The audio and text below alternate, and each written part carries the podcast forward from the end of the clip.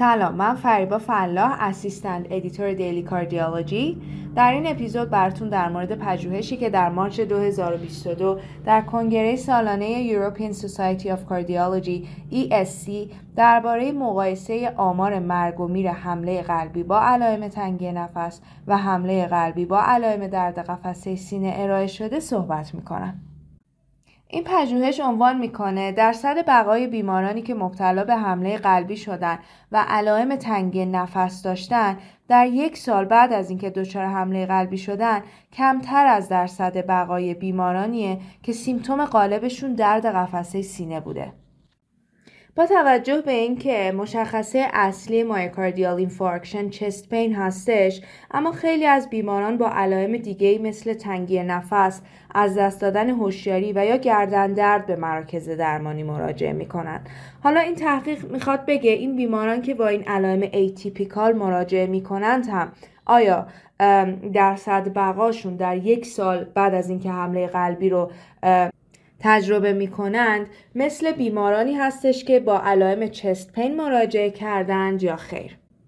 تحقیق اومده نانستی الیویشن ام آی یا نانستمی ام آی رو در نظر گرفته. داده هاش رو هم از چهار هزار و هفتصد و بیست و شش نفر بالای هجده ساله پرتغالی که به خاطر اکیوت کورونری سیندروم بین سالهای دو هزار و ده تا دو هزار و نوزده به مرکز درمانی مراجعه کردن جمع آوری کرده. میانگین سن جمعیت مطالعه شصت و هشت سال بوده، هفتاد و یک درصدشون هم آقا بودن. بیماران با توجه به سیمتومی که داشتن به سه دسته تقسیم شدن. چست پین شایع ترین و رایج ترین سیمتوم بوده که نود و یک درصد جمعیت مطالعه رو تشکیل میداده. تنگی نفس و خستگی مفرط هفت درصد و سینکوپی دو درصد جمعیت مطالعه رو تشکیل میدادن.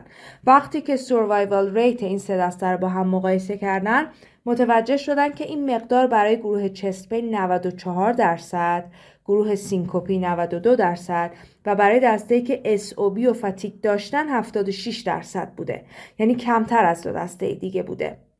آنالیز دیگه انجام دادن که تأثیر مستقل هر یک از این علائم رو روی درصد بقای بیماران یک سال بعد از اینکه حمله قلبی رو تجربه کردن بررسی بکنن. تنگی نفس در بیمارانی که یک سال بعد از ام آی جان خودشون رو از دست داده بودن شایع تر از علائم دیگه بود، ولی آمار و ارقام نتونسته بودن ثابت بکنن که تنگی نفس به صورت عامل مستقل پیش بینی کننده مورتالیتی بیشتر برای بیمار هستش.